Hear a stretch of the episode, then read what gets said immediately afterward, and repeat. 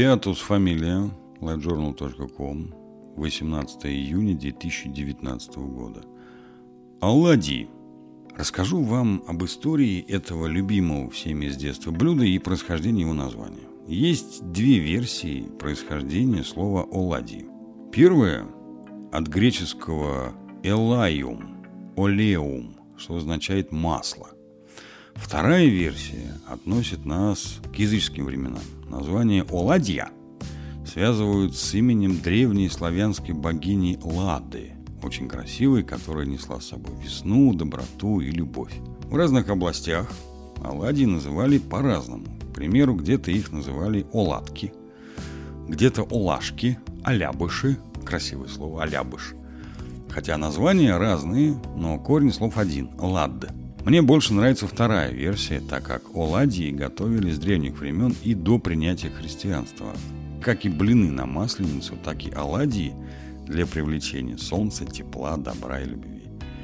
Русские женщины готовили эти оладьи и выходили на различные ярмарки, а также завидные тещи готовили блины и приглашали своего зятя на званый ужин. Но особым знаком уважения тещи к зятю являлись не блины, а именно оладьи.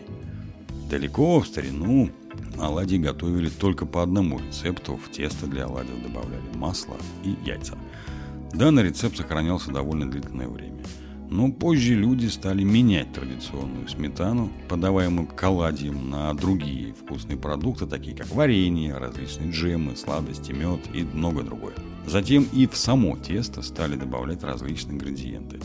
Стали появляться разнообразные виды оладьев, в тесто уже добавлялись орехи, фрукты, повидло много другое. Оладьи не теряют своей популярности и сейчас, а наоборот, они набирают обороты и пользуются большим авторитетом среди гурманов.